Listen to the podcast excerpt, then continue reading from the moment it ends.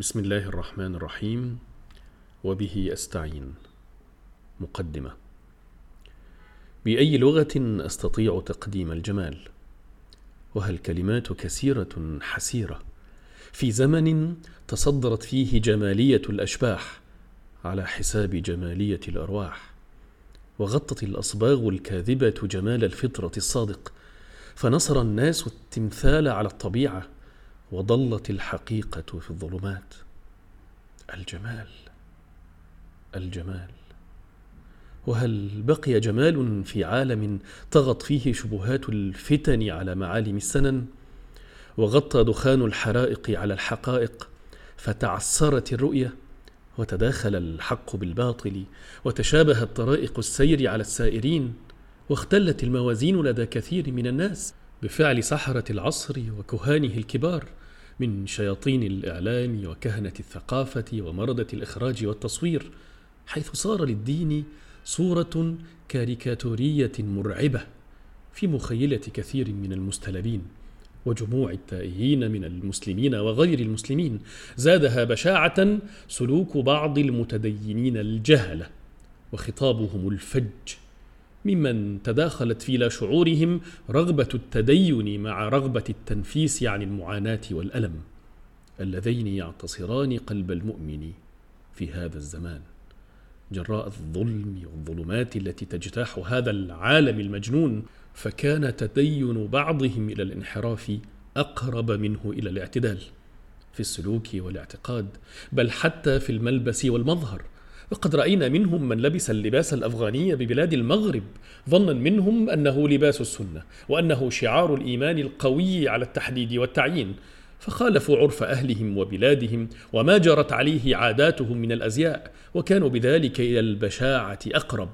فساعدوا ابلسه الإعلام على صناعة الصورة المخيفة للإسلام والمسلمين. وبدأت تؤثر بالفعل حتى على بعض المسلمين مما اضطرنا إلى أن نذكر بأن الدين جميل.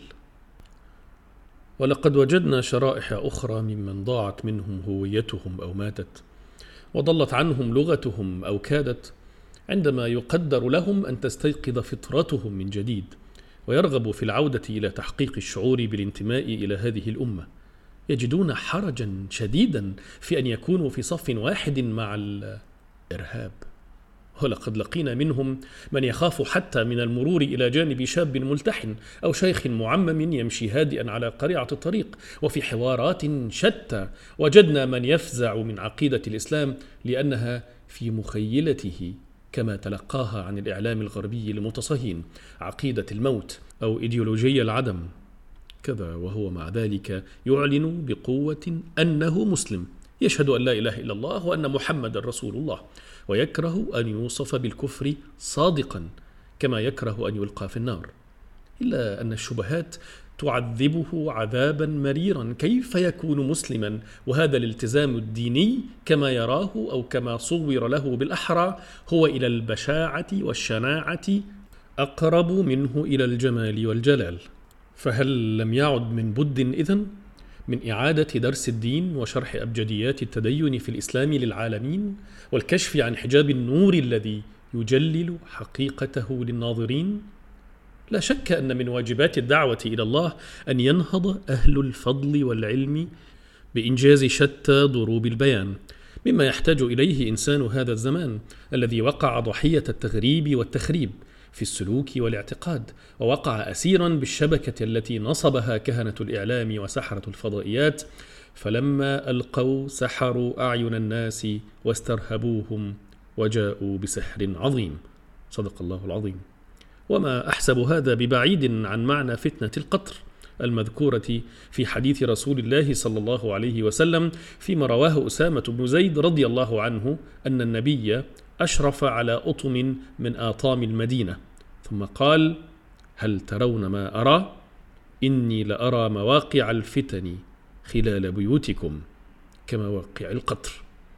إن هذه الفتن التي شبهها النبي بقطر الأمطار النازل بالشبهات والشهوات على البلاد والعباد قد حجبت الرؤية وغمرت العالم بضباب كثيف فأنى يصفو النظر وكيف يتضح الإبصار. من أجل هذا وذاك كانت هذه الورقات في جمالية الدين. وعندما نقول هنا جمالية الدين فإننا نعني أن الله الذي جعل الدين جميلا قصد أن يكون التدين جميلا أيضا قصدا تشريعيا اصيلا بمعنى أن ذلك قصد منه ابتداء وليس صدفة واتفاقا فالجمالية هنا متعلقة بتلك الإرادة الإلهية الجميلة التي قضت أن يتجمل الناس بالدين ويتزين به عبادة لله رب العالمين ومنهاجا لعمران الإنسان في الأرض. مصداقا للحديث النبوي الشريف إن الله تعالى جميل يحب الجمال. والتجميل المطلوب في هذا الحديث يتعلق بالشكل والمضمون معا كما سترى بعد مفصلا بحول الله. ذلك أن الله جل جلاله قد فتح أمام البشرية معرضين فسيحين للجمال معرضين دائمين يتنفسان الحياة وينبضان بالحس المتجدد ابدا. أولهما هذا القرآن الكريم المجيد. وما يتضمنه من حقائق إيمانية خالدة. تصل الإنسان بمنابع الجمال الحق ومصدر النور الأعلى. وثانيهما هذا العالم الطبيعي الكوني بما فيه من مخلوقات وفيوضات نورانية وتجليات روحانية خارقة. لا تنتهي استعراضاتها ابدا امتدادا من عالم الغيب إلى عالم الشهادة. وما يعكسه ذلك كله من شؤون الربوبية العليا وأنوار الأسماء الحسنى وما هذا كله إلا ليعيش الإنسان تجربته الجمالية على مستوى الوجدان ويعبر عنها بشتى أنواع التعبير الجميل عادة وعبادة. ومن هنا فإن جمالية الدين مفهوم له امتداد كلي شمولي إذ يمتد ليغطي علاقات المسلم بأبعادها الثلاثة. علاقته مع ربه وعلاقته مع الإنسان ثم علاقته مع البيئة أو الكون والطبيعة. وما يطبع ذلك كله من معاني الخير والمحبة والجمال وكل ذلك يدخل تحت مفهوم العبادة بمعناه القرآني الكلي الذي هو غاية الغايات من الخلق والتكوين مما بينته الآيات البينات من مثل قوله تعالى بسم الله الرحمن الرحيم. وما خلقت الإنس والجن إلا ليعبدون. ما أريد منهم من رزق وما أريد أن يطعمون. إن الله هو الرزاق ذو القوة المتين. صدق الله العظيم. ولذلك فإن الجمالية في الدين لا تدرك من ألفاظ بعينها في الشرع فحسب بل هي مفهوم مبثوث في أصول الدين وفروعه. إنها تؤخذ من كل معاني الخير والتخلق والتجمل والتزين والإحسان ونحو هذا من معاني الجمال المبثوثة في القرآن الكريم والسنة النبوية الشريفة مما من شأنه أن ينتج شعورا بالجمال عند ممارسة الدين ولدى الانخراط في الإبداع تحت ظلاله الوارفة. ولن يكون التدين من حيث هو حركة في النفس والمجتمع جميلا إلا إذا جمل باطنه وظاهره على السواء إذ لا انفصام ولا قطيعة في الإسلام بين شكل ومضمون بل هما معا يتكاملان. وإنما الجمالية الدينية في الحقيقة هي الإيمان الذي يسكن نوره القلب ويعمره كما يعمر الماء العذب الكأس البلورية. حتى إذا وصل إلى درجة الامتلاء فاض على الجوارح بالنور. فتجمل الأفعال والتصرفات التي هي فعل الإسلام. ثم تترقى هذه في مراتب التجمل حتى إذا وصلت درجة من الحسن بحيث صار معها القلب شفافا يشاهد منازل الشوق والمحبة في سيره إلى الله. كان ذلك هو الإحسان. والإحسان هو عنوان الجمال في الدين وهو الذي عرفه الحبيب المصطفى بقوله الإحسان أن تعبد الله كأنك تراه فإن لم تكن تراه فإنه يراك. فالدعوة التي بني عليها غرض هذا الكتاب إذن هي تقرير حقيقتين في الإسلام. الأولى أن الجمال جوهر أصيل في الدين تفيض أنواره من كل حقائقه الإيمانية والتشريعية. ولذلك فإن خطاب الوحي قد قام فيما قام عليه على وضع مقاييس الجمال وبيان المعالم الكلية لمنهاج التجمل بالدين. والثانية أن تجميل التدين وتحسينه حتى يكون غاية في الحسن والجمال هو قصد مبدئي أصيل من الدين. وإذا كان الدين هو نصوص القرآن والسنة الصحيحة وهي كلها بحمد الله جميلة فإن التدين هو كسب الإنسان وسعيه لتمثل قيم الدين في نفسه ومجتمعه. إلا أن الغالب في لفظ الدين أن يرد بمعنى التدين على سبيل الترادف سواء على مستوى نصوص الشرع أو على مستوى نصوص اللغة. ففي معجم مقاييس اللغة لابن فارس الدال والياء والنون أصل واحد. إليه يرجع فروعه كلها وهو جنس من الانقياد والذل فالدين طاعة. يقال دان له يدين دينا إذا أصحب وانقاد. وطاع وقوم دين أي مطيعون منقادون. قال الشاعر وكان الناس إلا نحن دينا. فالدين في هذا السياق هو التدين عينه.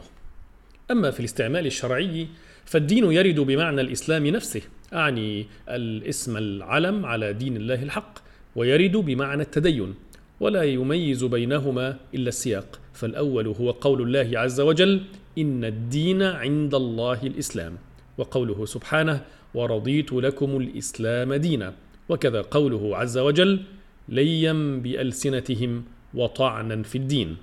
وأما الثاني أي حيث يرادف الدين التدين فهو كقوله تعالى قل أمر ربي بالقسط واقيموا وجوهكم عند كل مسجد ودعوه مخلصين له الدين فالسياق هنا دال على أن المراد من الدين هو ما يضمره الإنسان في قلبه من اعتقاد وما يمارسه من عمل وهو التدين نفسه. ولذلك تعلق به الإخلاص وإنما هذا شعور بشري. وقد تكرر هذا في القرآن كثيرا. ولعل ورودهما مترادفين في الحديث النبوي أكثر وذلك نحو حديث تنكح المرأة لأربع لمالها ولحسبها ولجمالها ولدينها فاظفر بذات الدين تربت يداك. فواضح أن المراد بالدين هنا هو عملها الديني أي التدين لا نصوص الشرع. ومثل هذا قوله للمسافر أستودع الله دينك وأمانتك وخواتيم عملك. وكذا قوله فمن اتقى الشبهات فقد استبرأ لدينه وعرضه ومن وقع في الشبهات وقع في الحرام. وكان أغلب استعمال العلماء قديما لمعنى التدين إنما هو بلفظ الدين لا التدين وذلك نحو قول علماء الجرح والتعديل لين الدين أو في دينه لين لمن كان ضعيف التدين.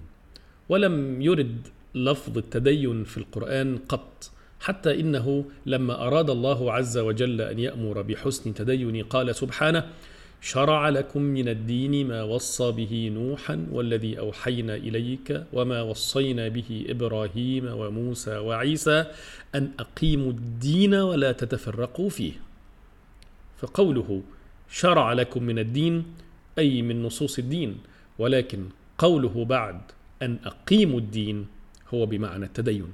فإقامة الدين كما دل عليه السياق هي تطبيق نصوص الدين والتطبيق هو التدين. ولفظ تدين فصيح في العربية وإن لم يجر استعماله لدى الأقدمين كثيرا وذلك أنه يقال دان بكذا ديانة وتدين به فهو دين ومتدين والدين الإسلام. وقد دنت به والدين ما يتدين به الرجل وإنما شاع استعمال لفظ تدين في العصر الحاضر نظرا لما عرفه الناس من انسلاخ عن الالتزام بالدين إذ قد يكون المسلم متدينا وقد يكون غير متدين دون أن يلزم عن ذلك الخروج الكامل عن الدين. ولم يكن الناس قبل في حاجة إلى هذا التمييز في القديم إلا قليلا. وأيضا فإن خلط الدين كنصوص في أذهان الكثير من الناس بالدين كممارسة بشرية. أدى إلى استحباب بعض العلماء الفصل بين المعنيين بتخصيص الدين في الفكر الإسلامي الحديث للدلالة على مجموع نصوص الوحي من الكتاب والسنة وتخصيص التدين كما هو في اللغة بالدلالة على التطبيق البشري للدين. إلا أن استعمالنا نحن ها هنا في هذا الكتاب لمصطلح الدين إنما هو واقع بدلالته القرآنية الأصيلة أي الجامعة بين القصدين. قصد نصوص الوحي وقصد التطبيق البشري لها وذلك لأن التدين لا يكون جميلا إلا بمقدار مقاربته للمقاييس الجمالية للدين. فجمالية الدين هي التي تفيض بأنوارها على جمالية التدين لا العكس. ومن هنا كان حديثنا في هذا الكتاب مبنيا في القصد على بيان جمالية الدين بالأصالة وما ينبغي أن ينتج من جمال في التدين بالتبع. فاستعملنا لمصطلح الدين كان باعتباره مصطلحا مركزيا كليا كما هو في القرآن للدلالة على هذا الغرض الجامع. كما أننا استعملنا مصطلح التدين أحيانا لإفراد السلوك البشري بالقصد إذا دعت الحاجة السياقية لذلك. إذ أن التدين من حيث هو تجربة بشرية قد لا يكون جميلا بالضرورة لأنه ببساطة كسب الإنسان. والإنسان مهيأ للخير والشر معا ولو جاء ذلك في ثوب الدين وأشكاله وهنا مكمن الخطر. فالدين ككسب بشري من حيث الأصل الغالب فيه أن يكون جميلا. نعم لأن الدين كنصوص إنما نزل من أجل هذه الغاية تزيين بني آدم بعبادة الله تعالى. ومن هنا ظن بعض الناس أن كل ما ينسب من قول أو فعل للمتدينين إنما هو شيء جميل كما أنه قد يظن بعض هؤلاء في أنفسهم ذلك وقد لا يكون في واقع الأمر كذلك لاحتمال الخطأ والزلل والانحراف عن الدين بقصد أو بغير قصد بل قد يكون إذا شط به الانحراف إلى القبح أقرب. ومن هنا كان هذا البحث المتواضع محاولة للنظر في جمالية الدين. لرد التدين إليه لأن جمالية الدين ثابتة لا غبار عليها ولا يخشى عليها. وإنما الذي يعتريه التشوه والانحراف هو التدين.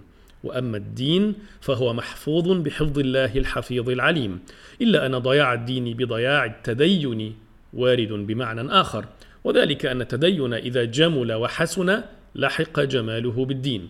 فيزيده جمالا وبهاء كما أنه إذا فسد وساء لحقه فساده فيشوه معالمه ويكسف صورته في العالم.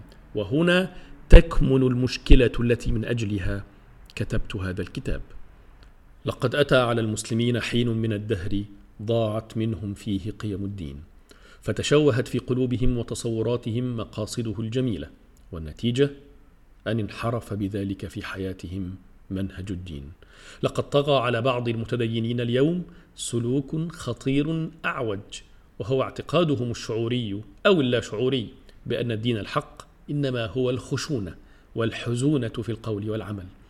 إن الظروف التاريخية الحديثة والمعاصرة وكذا الظروف السياسية التي أظلت العالم الإسلامي منذ بداية القرن الميلادي العشرين والتي ما تزال تظله مع مطالع هذا القرن الجديد قلت إن هذه الظروف كلها أنتجت حالة رد فعل سيئة غير متوازنة لدى بعض المتدينين سواء في فهم الدين أو في انتهاجه وسلوكه. إن النار التي يحرق بها المسلمون في العالم اليوم جماعات وشعوبا وخاصة أجيال حركة الوعي الإسلامي وطلائع الصحوة الإسلامية جعلت تعابير طوائف منهم واشكالا من ممارسة بعضهم تنفث رمادا ودخانا. فاستغله الإعلام الغربي ومن هو على شاكلته ونهجه من الإعلام العربي استغلالا سيئا لخدمة أغراضه المركزية.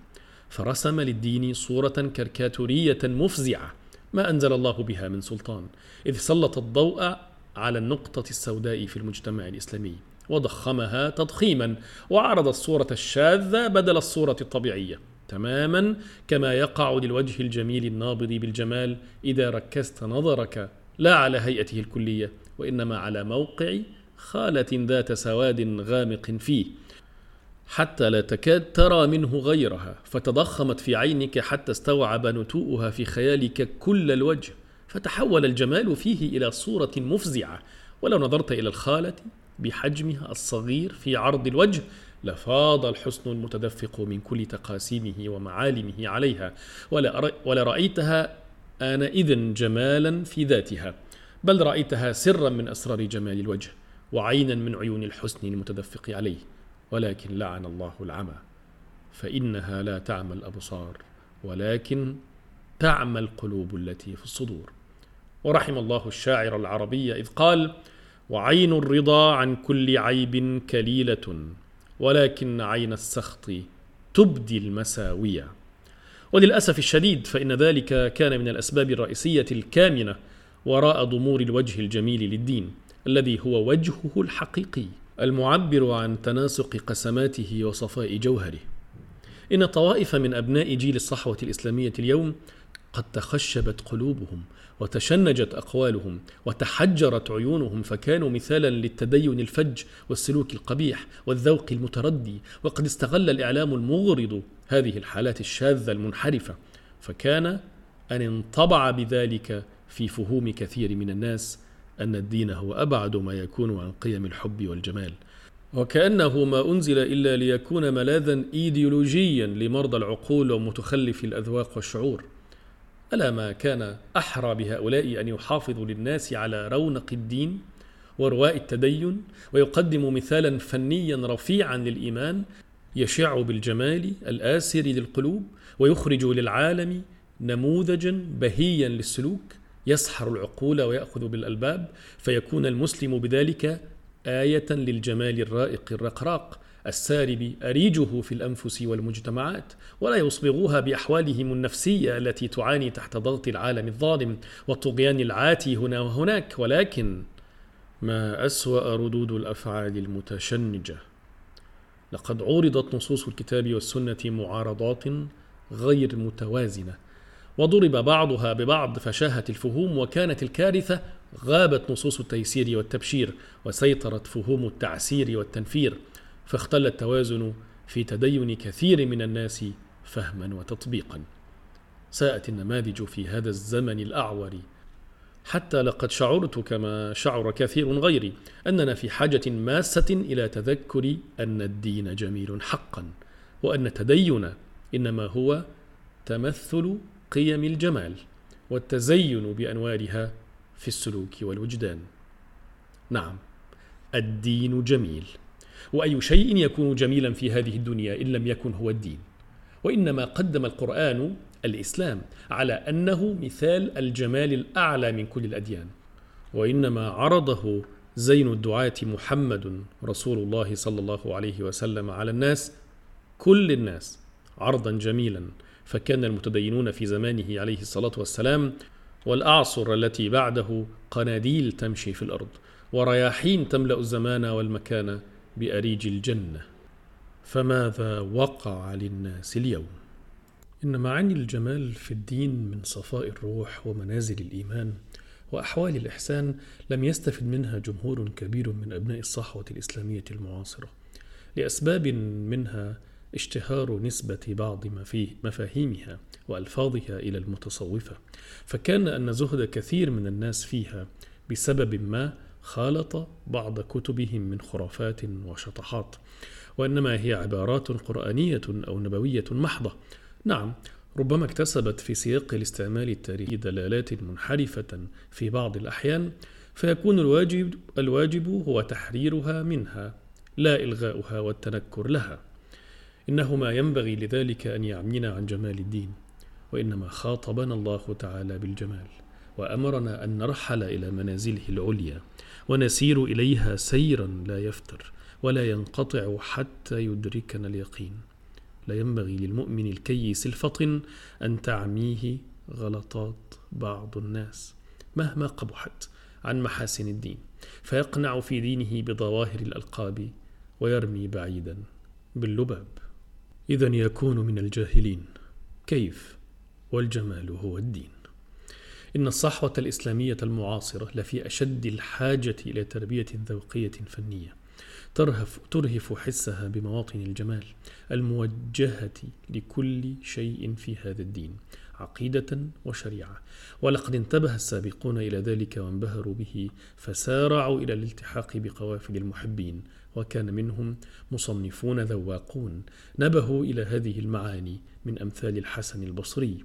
والإمام المحاسبي والإمام الجنيد وابن الجوزي والإمام عبد القادر الجيلاني والإمام ابن القيم والإمام أبي عبد الله الساحلي المالقي والإمام الشاطبي والإمام أحمد زروق وغيرهم كثير رحمهم الله أجمعين. ألا ما أحوجنا اليوم إلى إعادة القراءة للدين؟ في مصادره العذبة الصافية الجميلة قراءة تصل المسلم بالله قبل أن تكون قراءة ينتقم بها لنفسه. من الظلم الاجتماعي والطغيان السياسي فيكون بتدينه عدوا للدين من حيث يدري أو لا يدري. لهذا وذاك كتبت مشاهد هذا الكتاب منذ بضع سنوات فقد دونت مسودته الأولى خلال صيف سنة 1420 هجرية الموافقة لعام 1999 ميلادية وقد تم نشره آنئذ عبر جريدة التجديد المغربية. ثم نشر بعضه مقالات منقحة في مجلة البيان السعودية قبل أن يتم إعداده في هذه الصيغة الجديدة بعد التعديلات والإضافات مما حصل من إعادة صياغة بعض الفقرات توسعا وتصحيحا وتنقيحا. فجاء بحمد الله بعد هذه المقدمة وتمهيد مفهومي في أربعة إشراقات وخاتمة. كل إشراق يتضمن مشاهد تختلف طولا وقصرا وعددا على قدر ما فتح الله به من حقائق إيمانية. ومعلوم أن تجليات الروح هي من أصعب المعاني ضبطا وتقييدا على الكتاب والمصنفين. ولذلك لم نلتجئ إلى التكلف إلا ما أذن الله بإشراقه من المشاهد ويسر تقييده. وقديما قال أبو الحسن الهجويري رحمه الله وسلوك طريق المعاني صعب جدا إلا لمن خلق من أجله. وذلك إنما هو لكون المعاني لا تتلقى إلا عند صفاء الروح لدى الإدلاج في طريق المحبة. وإثبات ذلك للنفس دعوى عريضة لما أشرق من نور نبوة الوهاج في قول سيدنا محمد من خاف أدلج ومن أدلج بلغ المنزل ألا إن سلعة الله غالية ألا إن سلعة الله الجنة. هذا وإني لأرجو أن يسهم هذا الكتيب إن شاء الله في التنبيه إلى الحقيقة الجمالية الجوهرية في الإسلام عقيدة وشريعة وبيان نوابض الحسن من كل ذلك في مجال التدين عسى ألا يعمينا دخان الحرائق المشتعلة بهذا الزمان عن مشاهدة ما لدينا من ثروة جمالية وتجمل بمباهجها. تدينا نسلك به إلى الله ذي الجمال والجلال عسى أن نكون به أسوة حسنة حقا وشهداء على الناس صدقا كما كان رسول الله بجمال تدينه الرفيع أسوة حسنة لأمته وشهيدا عليها. قال ربنا جل علاه لقد كان لكم في رسول الله أسوة حسنة لمن كان يرجو الله واليوم الآخر وذكر الله كثيرا وقال سبحانه وكذلك جعلناكم أمة وسطا لتكونوا شهداء على الناس ويكون الرسول عليكم شهيدا. ومن هنا فقد حاولت تلمس بعض صور الجمال لممارسة الدين في الإسلام وتذوق محاسنه محاولا تأصيل ذلك ضمن مفاهيم واضحة. ومقاييس محددة في مجالات العقيدة والعبادة والسلوك مسترشدا بهدي القرآن وسنة المصطفى. عسى أن أسهم في الدلالة على خير. والله ولي التوفيق. ربنا لا تزغ قلوبنا بعد إذ هديتنا. وهب لنا من لدنك رحمة إنك أنت الوهاب. ربنا اغفر لنا ولإخواننا الذين سبقونا بالإيمان. ولا تجعل في قلوبنا غلا للذين آمنوا. ربنا إنك رؤوف رحيم. وصلى الله على سيدنا محمد وآله وسلم. وكتبه عبد ربه راجي عفوه وغفرانه الفقير إلى رحمته ورضوانه فريد بن الحسن الأنصاري الخزرجي السجلماسي. غفر الله له ولوالديه وللمؤمنين. وقد وافق تمام تبييضه وتصحيحه بمكناسة الزيتون من حواضر المغرب الأقصى يوم الخميس عام 1426 للهجرة.